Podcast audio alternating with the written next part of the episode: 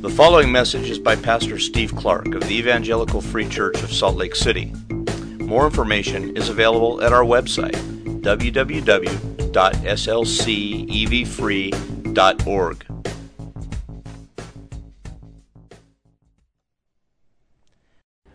And I pray, Father, that you would use your word here to stir up your people, to stir us up to hope, to courage, and to action. Father, do that with your word, I pray. Give life to my feeble words, that your strong word might shine and might change us. And I pray this in Christ's name. Amen. In the beginning of the book of Joshua, the people of God stand poised on the east bank of the Jordan River, just about to enter into the promised land. And in chapter 1, there, God speaks to Joshua and assures him and commands him. And what he says to him teaches us some things about how God works in his world here to bring about his purposes.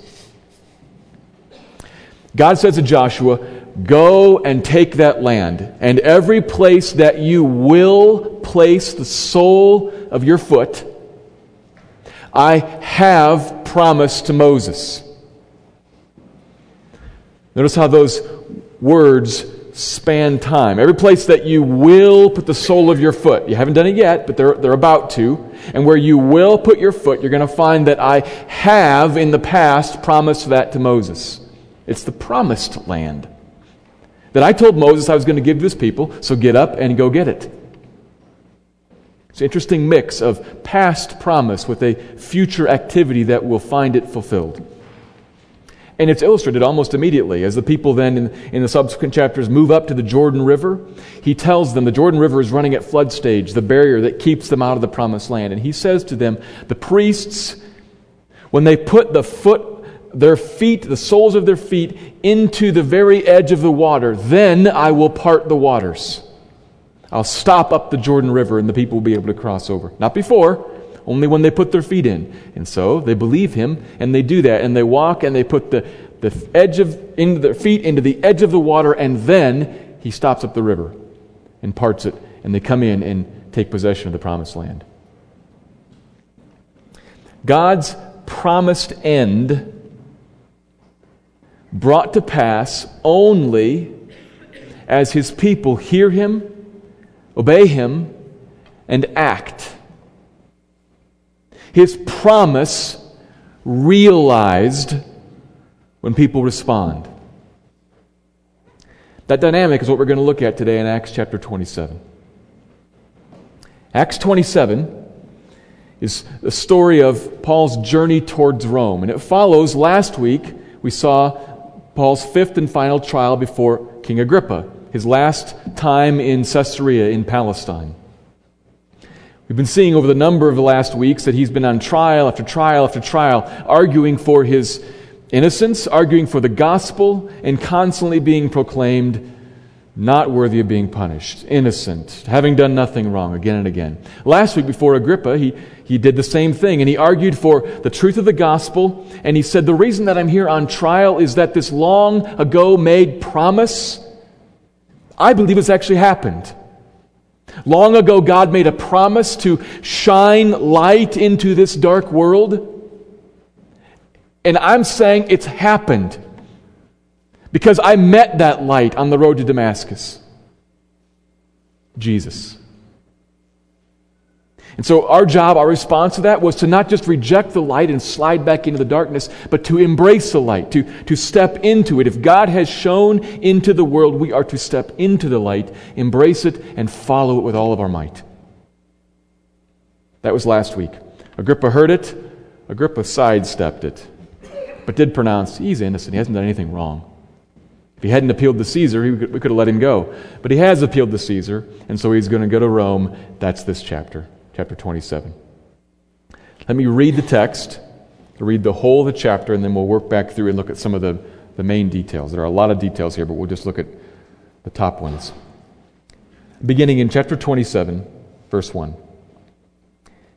And when it was decided that we should sail for Italy, They delivered Paul and some other prisoners to a centurion of the Augustan cohort named Julius.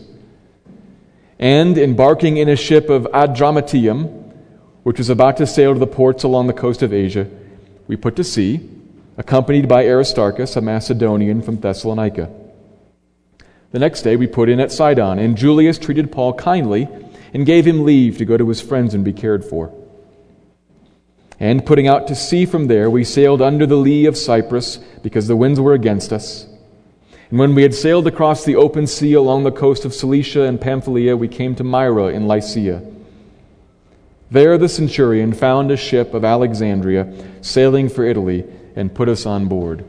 And we sailed slowly for a number of days and arrived with difficulty off Cnidus. and as the wind did not allow us to go farther, we sailed under the lee of Crete off Salmone, and coasting along it with great difficulty, we came to a place called Fair Havens, near which was the city of Lasea. Since much time had passed, and the voyage was now dangerous because even the fast was already over, Paul advised them, saying, Sirs, I perceive that the voyage will be with injury and much loss, not only of the cargo and the ship, but also of our lives. But the centurion paid more attention to the pilot and to the owner of the ship than to what Paul said. Because the harbor was not suitable to spend the winter in, the majority decided to put out to sea from there on the chance that somehow they could reach Phoenix, a harbor of Crete facing both southwest and northwest, and spend the winter there.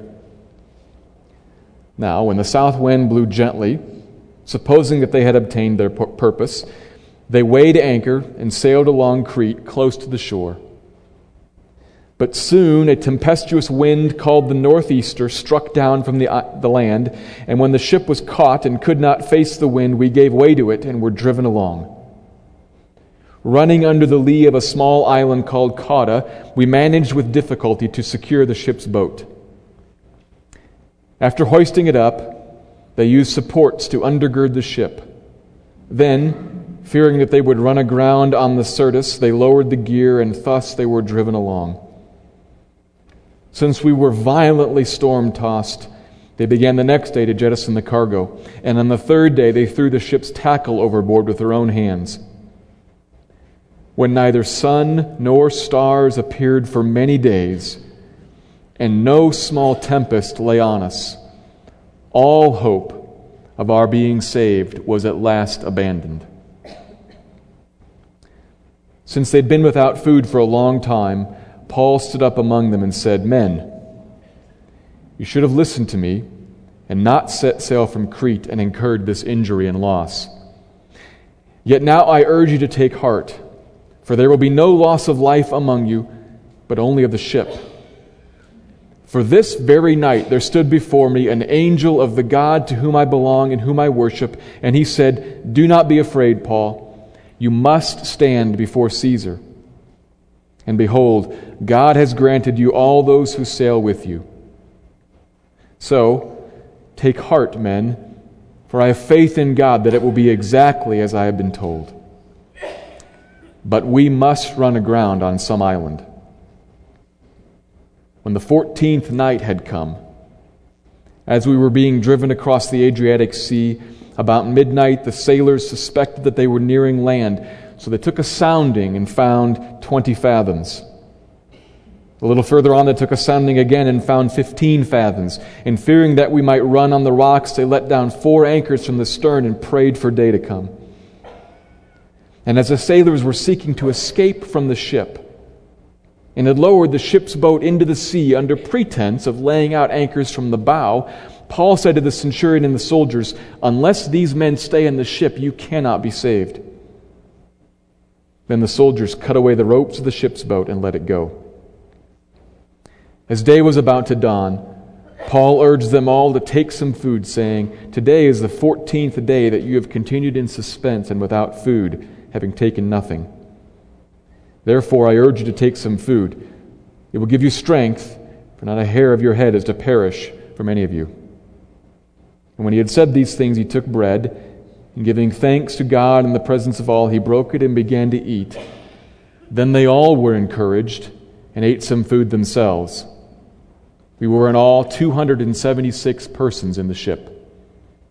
And when they had eaten enough, they lightened the ship, throwing out the wheat into the sea. Now, when it was day, they did not recognize the land, but they noticed a bay with a beach, on which they planned, if possible, to run the ship ashore. So they cast off the anchors and left them in the sea, at the same time loosening the ropes that tied the rudders. Then, hoisting the foresail to the wind, they made for the beach. But striking a reef, they ran the vessel aground. The bow stuck and remained immovable, and the stern was being broken up by the surf, and the soldiers' plan was to kill the prisoners, lest any should swim away and escape. But the centurion, wishing to save Paul, kept them from carrying out their plan.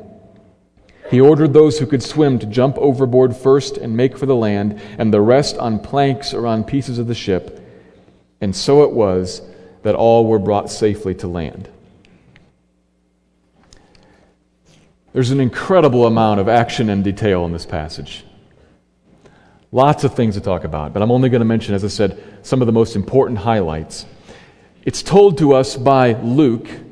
Notice the first person we. He was there and he saw all this. This actually happened, just like he records it. He's traveling along, escorting Paul who, because Paul's a Roman citizen and still uncondemned, he's separated from the rest of the prisoners and probably afforded a little more comfort and a little more respect by the centurion. So they put them all on board the ship, and as was customary, they're just kind of hopping ships to move across the Mediterranean. The first ship they pick is going to pass along the coast, and they have to go wherever the ship's going, and so they're moving along the coast of southern Turkey until they eventually find a ship that's headed from Egypt over to Italy taking grain had to run north, and then it would go to the west. And so they hop on board that ship and head out. But there's been foreshadowing throughout several of these verses indicating that this has been hard sailing. The weather has been consistently against them. And so, by verse 9, much time has passed, and the ship's in a predicament.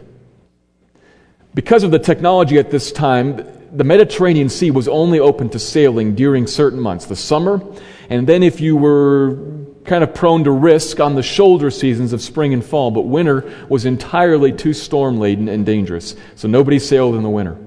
And winter began in early November. And seeing that the fast has already passed, it's now mid October. And so they're very deep into the shoulder season and very close to the no sailing season. So there's no chance the ship is now going to make Italy. They're going to have to winter somewhere in the Mediterranean Sea. And there's not that many options. They have a few options on Crete. And they're looking them over, and there's some debate, and Paul has some words to say. He has some advice to give. And there, there's no indication that he has any like special divine insight. It's just that he's done this before. If you look through the rest of the New Testament, you realize that Paul's already had about 3,500 miles sailing on the Mediterranean, which is a lot of sailing for a non sailor. And he's already been shipwrecked once before, too. And so he's done this before, and he realizes that there's a lot of danger involved here. My advice would be to stay right here. But the centurion sides with the actual owner of the ship, and they decide to press their luck, hoping by some chance or another that they might reach Phoenix. And so they press on. And sure enough, verse 14, they encounter the reason that you don't sail during this time of the year. A tempestuous wind, a, a hurricane force wind, blows down from the northeast off of the island and strikes the ship. And they can't stand against it and they can't make port. And so they're just blown away from the island, past a little bitty outlying island, into the vast open sea in the middle of basically a hurricane. They're in, in serious trouble. It's hard for us, at least hard for me, to imagine this situation. Maybe if you're a sailor, you've been in something like this, but I, I have never been in anything like this. Day after day of desperate storm. It says, No small tempest lay on us, verse 20. When all you can do, and I mean all that you can do, has already been done. You've, you've wrapped the ship up tight to keep it from breaking apart, you've battened down the hatches, and all you can do is sit there and be battered by the storm. Day after day after day. They are violently storm tossed. Verse 18 No sun and no stars for days. Other written descriptions of similar situations describe the sense of hopelessness that sets in. When you can't see the sun you can't see the stars, the only way that sailors of this day had of knowing where they were and being able to navigate is gone. You're just lost in emptiness. It's hard to imagine the psychological pressure. If you, if you were to sit in a perfectly white room day after day after day after day, you begin to lose perspective you can't, you can't tell where things are. Depth perception begins to fade. When you're on the open sea with no light for weeks, that's what happens. Begins to play tricks with your mind. And furthermore, the boat's leaking. Over time, the hull begins to leak and it's starting to fill with water. And, the, and it just goes on and on and on. And the terror, though, eventually gives way to just simple, utter hopelessness as you await the inevitable end. One way or another, this ends poorly. Maybe the ship just sinks. It just fills up with water and sinks. Or on the crest of a huge wave, as it comes crashing down, all the water and the cargo shifts and it capsizes. Or maybe the timbers that are constantly groaning and creaking and groaning all the time. They just, in a grand zipper like crack, shatter, and the boat comes apart all of a sudden. You just know eventually one of those things is going to happen. Verse 20 All hope of our being saved was at last abandoned. Finally.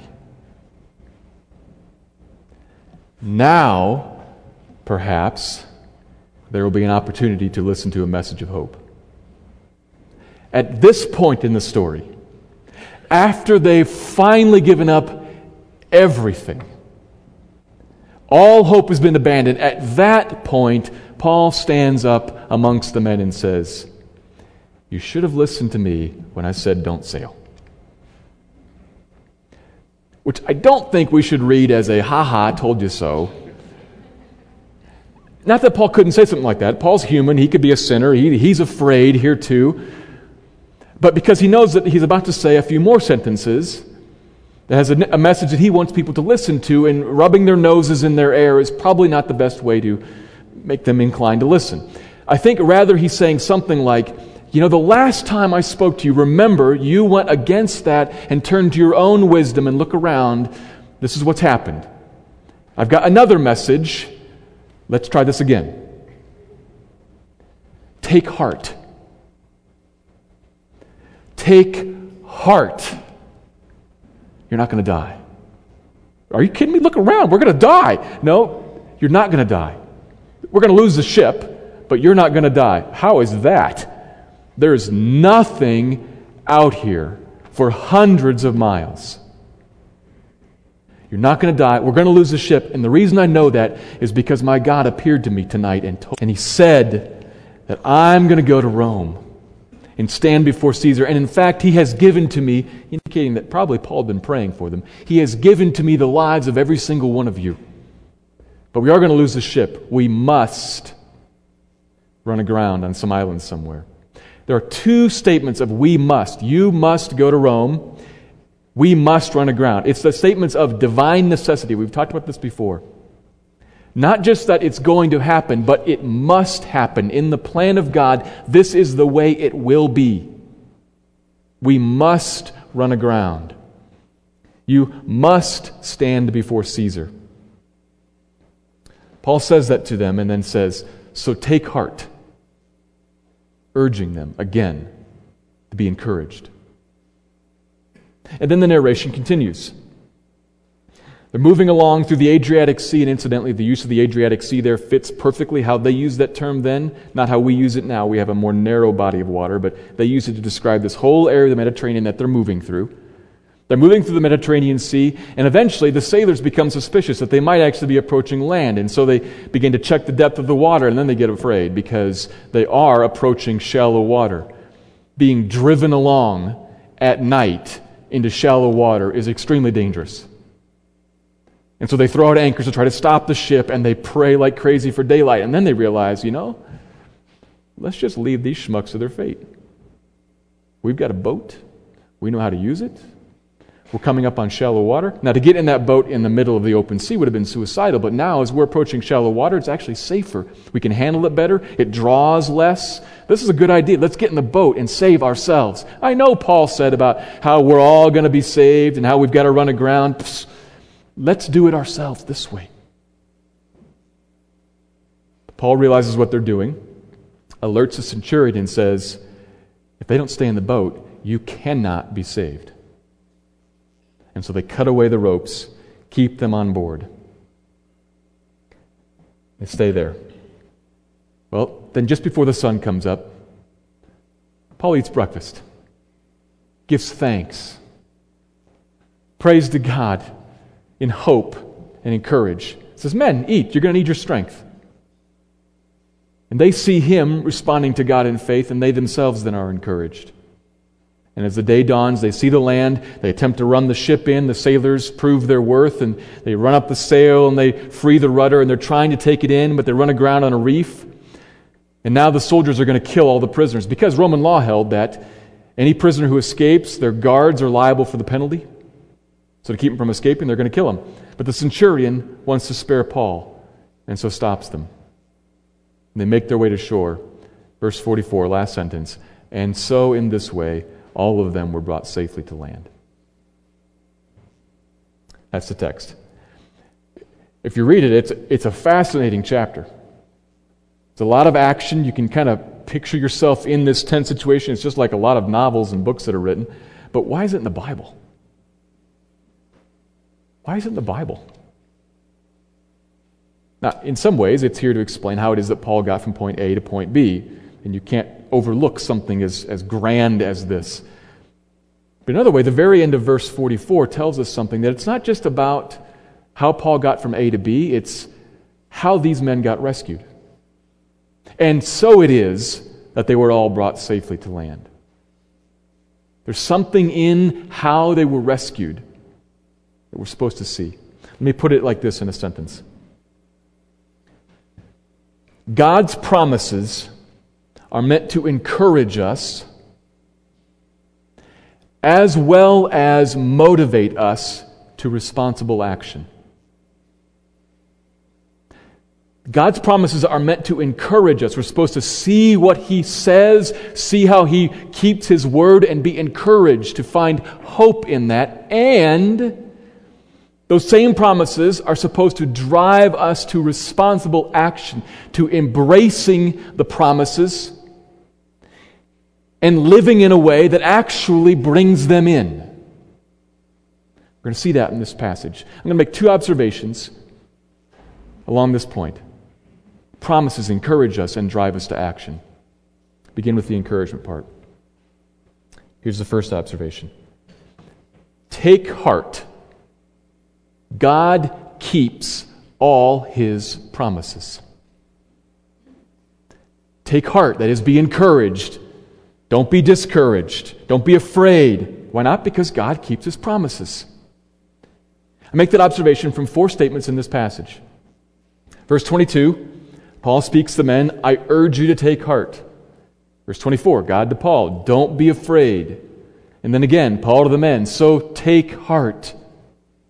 Three times in that paragraph. And then down in verse 33, or verse 36, after they've seen Paul heartened they themselves are encouraged. The repetition here is pointing out a theme. Take heart, be encouraged. It's one of the things emphasized here. Well, why? Not because, hey, look around, the circumstances are great. Not, take heart, the circumstances have changed. They haven't. They're still in the middle of a storm.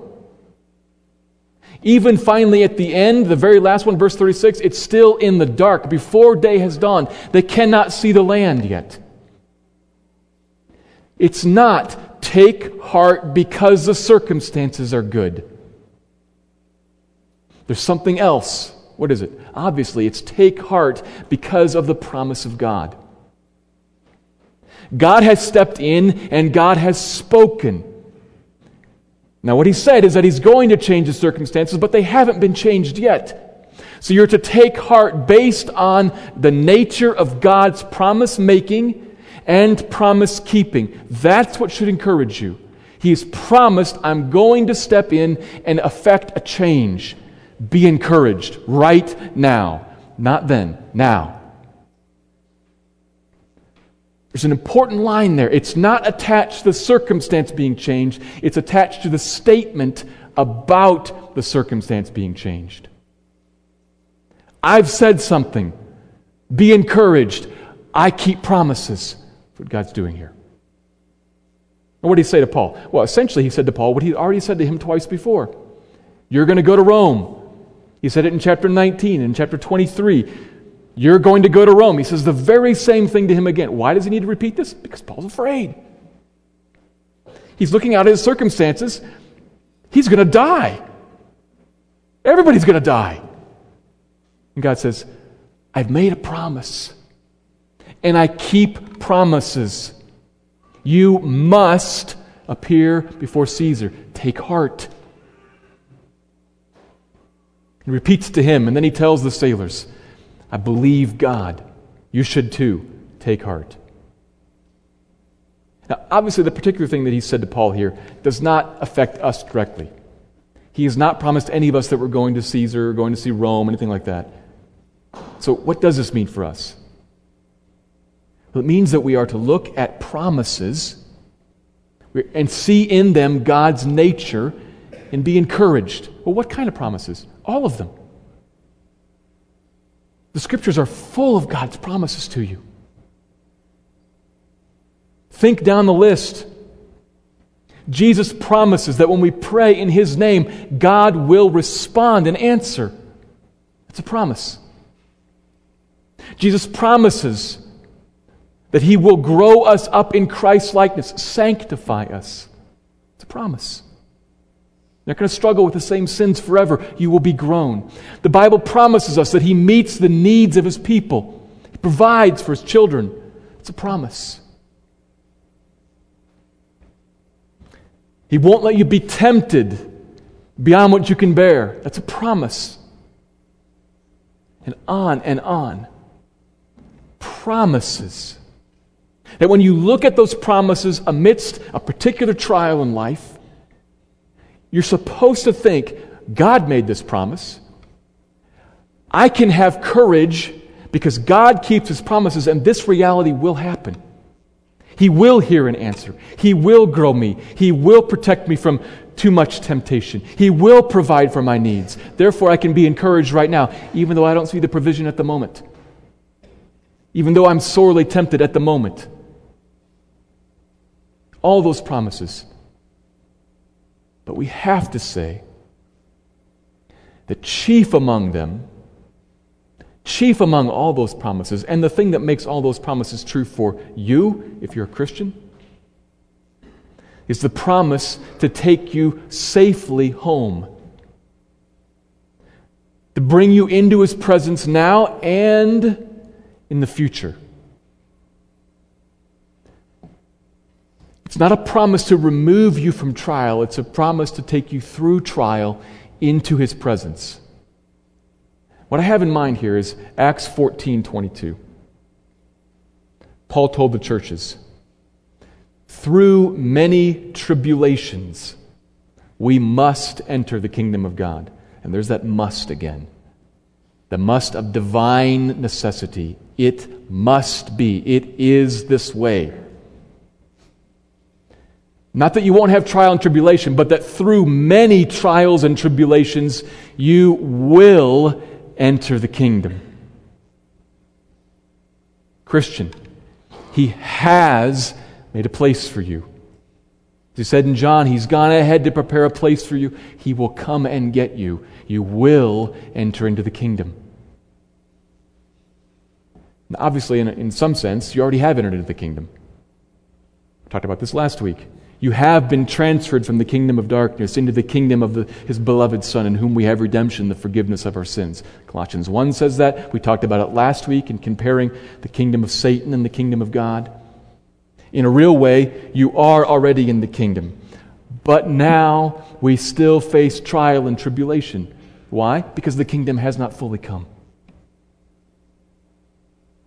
The fullness of his reign over all this earth is obviously not here yet.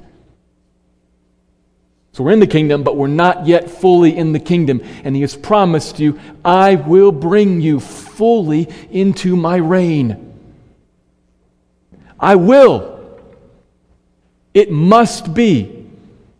And so here now we pray, Your kingdom come, Your will be done on earth as it is in heaven. And God promises that day is coming.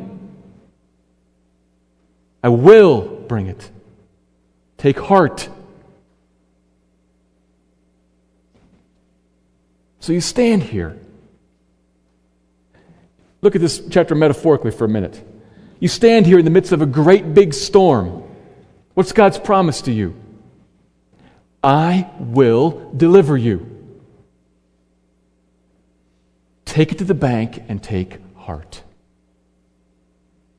And because I've promised to do that, I have made you my child. And so, all these other promises about my provision for you, my hearing of your prayer, my sanctifying you, my protecting you from failing in sin, all those other promises are true too because of the big one about my saving of you. You stand before God as an object of His grace. If you're a Christian, you stand before God as an object of His grace no longer an object of his wrath. Which means that all of his attitude towards you is yes. All of his attitude towards you is blessing, even amidst storms. Sometimes that blessing means that he answers your prayers and removes the storms. Sometimes he brings the storms. Either way, he's for you. We are meant to look at the promises of God and realize because of what's happened at the cross, God is for me and will deliver me. Be encouraged. You know all this. You know all this. And Paul knew that he was going to Rome. But when he looked at the storm, he needed to be reminded. That's the same with us. You know this, but in the midst of a storm, be reminded He stands by your side to save you. Take heart.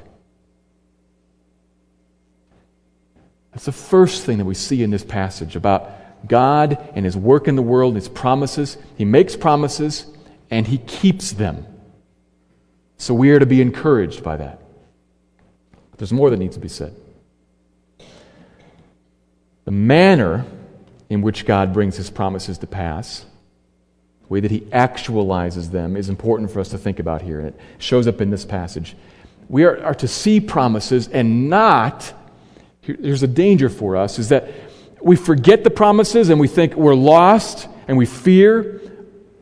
Or we move a step beyond that, and the next danger we step into is oh, good, God's promised, God will bring us through great.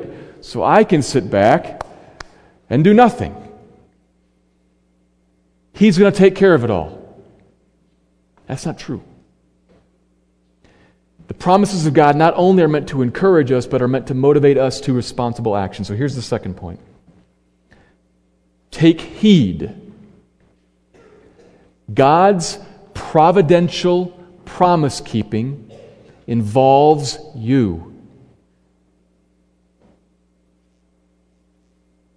His providential promise keeping involves you, not just as a recipient of the promise, but as an actor within it. Let's see where this comes from the text. Verses 44, the very last sentence, and also verse 1 of the next chapter say a very similar thing. And so it was that all were brought safely to land. Then, verse 1 of the next chapter, we were brought safely through. Those are passive statements. Who brought them through? Well, in the Bible, to ask that question is to answer it. God did. And so it was that God brought us safely through. This is the work of God. But how did it happen? Well, from 27 on, after God spoke to Paul The rest of it is all just entirely normal human behavior. You could, you could write the rest of the story in a secular history book. Sailors, through their skills, learning, or beginning to get suspicious that they're approaching land, and so they take the fathoming of the, of the depth of the water and they realize it's getting shallow, and so they want to save themselves. And this, then Paul detects their plan and realizes we need their skills on board if we're going to run aground safely warns the centurion. The centurion, in fear for his own life, realizes this is a problem. If they get away, they cut away the boats, etc., etc. It's all entirely normal. And that's how God safely delivered us to land. It says that twice.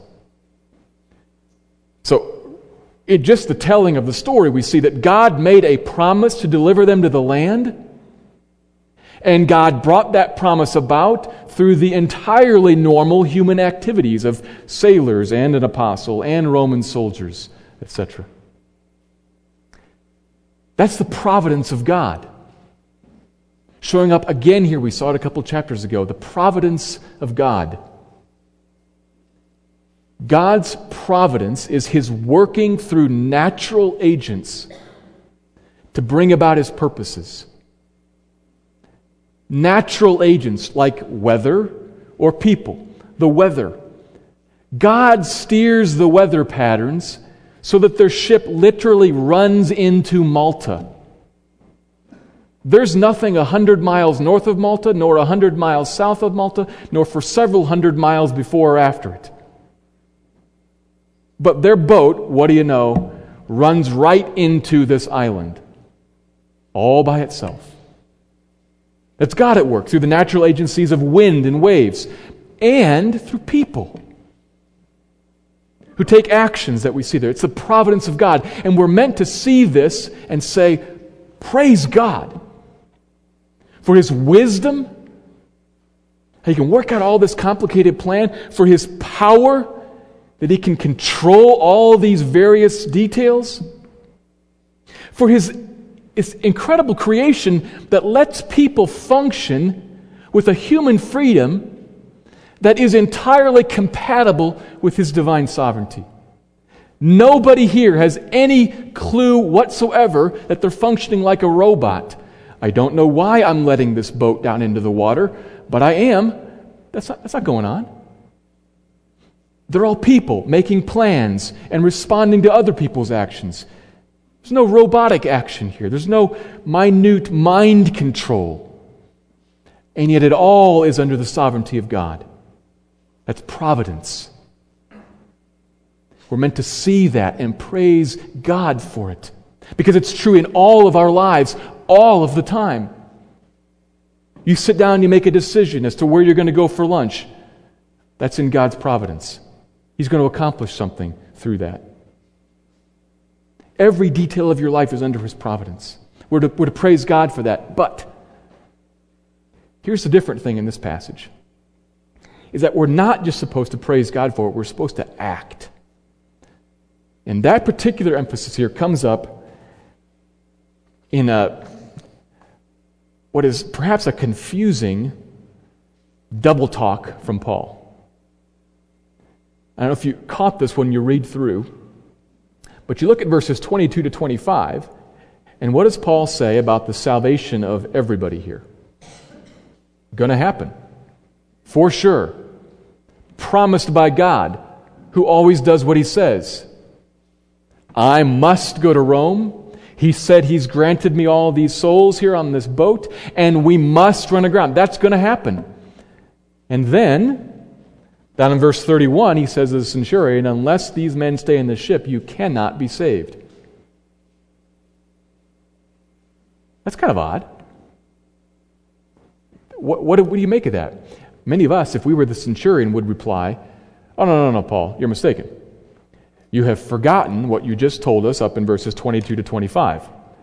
God promised to save all of us. He did. Can't not be saved then. Doesn't matter what I do. I can go to sleep over here. I can run up the sail. I can start shooting holes in the bottom of the boat. Doesn't matter what I do, God promised to save us. It's irrelevant, my behavior. To which Paul says, uh uh no. Because Paul not, God not only promised the end, God is a God of the ends and of the means. You must run aground on an island. And Joshua would shout down from heaven. He promised us the land too and said we must go into it and walk in it. He promised us he'd part the, the, the uh, river too, and we must put our feet in it. And not until we act will he deliver his promise. Follow that. That's a little bit confusing, perhaps. Some of us might be thinking, well, then, could God's promise be false then? I mean, could, could it be falsified? Could he fail to deliver us? Could he fail to bring Paul to Rome? Could he have failed to give them the promised land? This is kind of odd. When you begin to struggle with that, you're misunderstanding how warnings work. Warnings, like the one that Paul issues here, are delivered by God on the basis of a possible outcome, an imaginable outcome, not based on what will actually happen or on a probable outcome. Think, for example, of blue staking your yard. You know, blue staking is when you, you mark out where the gas line is and potentially any underground power lines before you dig a hole. Well, the, the gas company, the power company, they put, they put ads on the television um, I don't know if it's around here, but where I came from, it was called Julie. Because I think Julie was the letters for the number you call or something like that. They just put out this broad blanket warning because conceivably in their minds, if you dig a hole and you hit a gas line, you'll have a problem. They do not broadcast that warning only onto the televisions of people who are about to dig six foot deep holes right on top of their gas lines. They couldn't do that. That, that's ludicrous. So they just say it generically if you puncture your gas line, you will explode. so ask us to blue stake your yard. We'll be more than happy to. Now, if I was only going to dig a four foot hole over there somewhere, not anywhere near my gas line, I'm in no danger at all we can't be this detailed, though, in, in, these kinds of broad warnings. They're just making us aware of the potential possibility for danger. And that connects, in my mind, to a realization and a fear because how God made me to want to yearn for self preservation. And so the warning connects with God's design of me, and I think, you know, blue lines on my grass would be a good idea. Oh, look, I wasn't in any danger after all. It's good to know, though. But it might be the case that somebody would get a blue line painted on their yard and think, wow, that's right where I was going to put the swimming pool. That's a problem. Thank goodness the warning saved me. That's how the gas company works. That's how God works. God issues warnings to us that then connect to our natural God designed human desire for self preservation. And the warning and my nature then move me towards God's desired end. Without sailors on the boat, they can't run aground safely. They might crash into the side of a cliff or something, but the sailors are the ones who can steer the ship. They need sailors. And God tells the centurion through Paul, You need sailors. And the centurion says, Yes, good idea. Keeps them on board. And what do you know? Just like God intended. And God didn't have to manipulate anybody's minds to do that. The sailors themselves, with their own desire for self preservation, think, I'm going to hop in this little boat. Paul's desire for self preservation, the centurion's desire for self preservation, keep them. And God's promise is fulfilled. I'm going to save you all by running you aground on this island. And I'm going to run you aground on this island by warning you about the opposite consequences. You follow that. There's, there's a lot of philosophy in that, a lot of theology in that. If you want to talk more about that, we can. But what's the bottom line for us? The bottom line for us is we cannot have the response to the promise that drives us to passivity. Hey, you promised to deliver, God. I don't have to do anything about that then. God doesn't work that way. He does not issue promises apart from means. He does not only talk about ends, he ordains means. He promises. If you pray in Jesus' name, I will hear you and answer. And then he warns us the reason that you do not have is that you do not ask, or you ask for wrong motives. Book of James. Trying to drive us to ask in right motives so that he can hear and answer. He promises, I will sanctify you. Romans 8 29. He predestined us to be conformed to the image of Christ. That's what God's doing, conforming you to the image of Christ. And he says, prayer of Jesus, sanctify them by the truth. Your word is truth. The promise, sanctification, comes from the word. You cannot be sanctified by avoiding the Bible. He promises, I have elected my people, I will save them. And then he says, How in the world can they be? How in the world can they believe if no one ever preaches to them? We have to preach to them.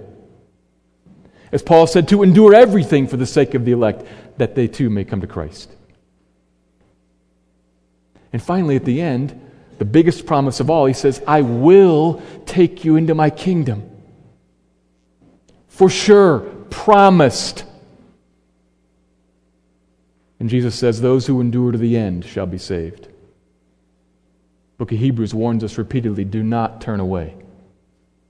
There are no unbelievers in heaven. None. There are no Muslims in heaven. None. Etc., etc.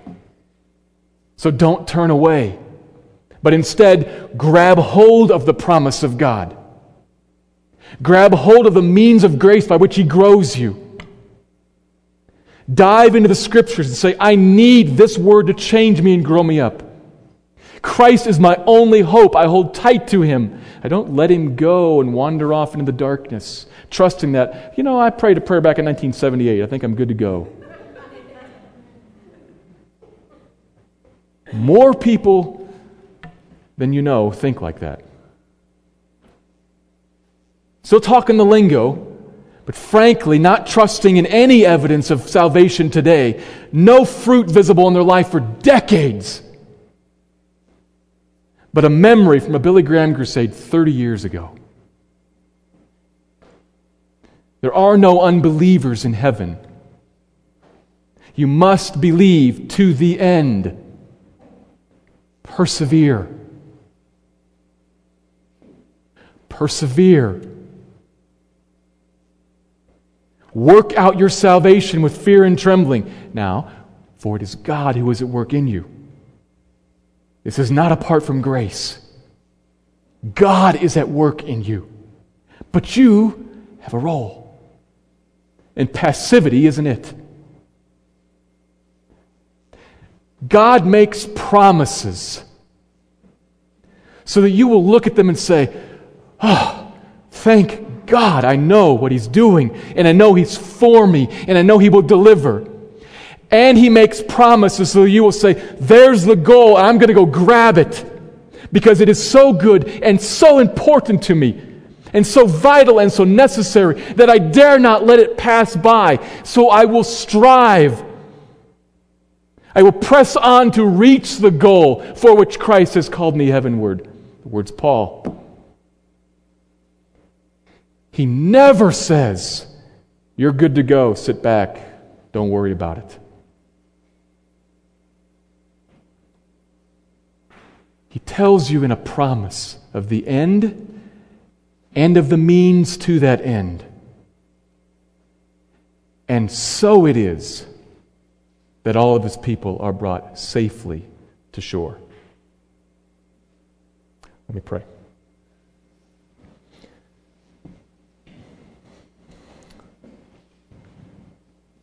Father, I know that in talking about how you work in providence and in talking about promises and responsibility, I know that I, even for myself, am swimming in deep water. And I imagine that for some who've heard these things, it's deep water for them too. And so I pray you would put our feet on some solid ground, and even if the water's up to our neck, that you would allow us to stand and to trust you and to sort through these things. God, I look at this chapter and I'm encouraged by your promise to deliver, and I'm challenged by your call to walk into the deliverance. And I pray for my brothers and sisters here too that that would be what sits on them an encouragement and a challenge. And for those here, Lord, who are not yet trusting in Christ, to show them that the promises can be theirs too, if they will embrace the means to that end faith in the crucified Christ. Lord, open their eyes, I pray. Open each of us, open each of our eyes. We may see you and trust you and step out into your promises. We pray this in Christ's name. Amen. Thank you for listening to this message by Pastor Steve Clark of the Evangelical Free Church of Salt Lake City in Salt Lake City, Utah. Feel free to make copies of this message to give to others, but please do not charge for these copies or alter the content in any way without permission. We invite you to visit our website at www.slcevfree.org or call us directly at area code 801 943 0091. Our mailing address is Evangelical Free Church of Salt Lake City, 6515 South Lion Lane, Salt Lake City, Utah 84121.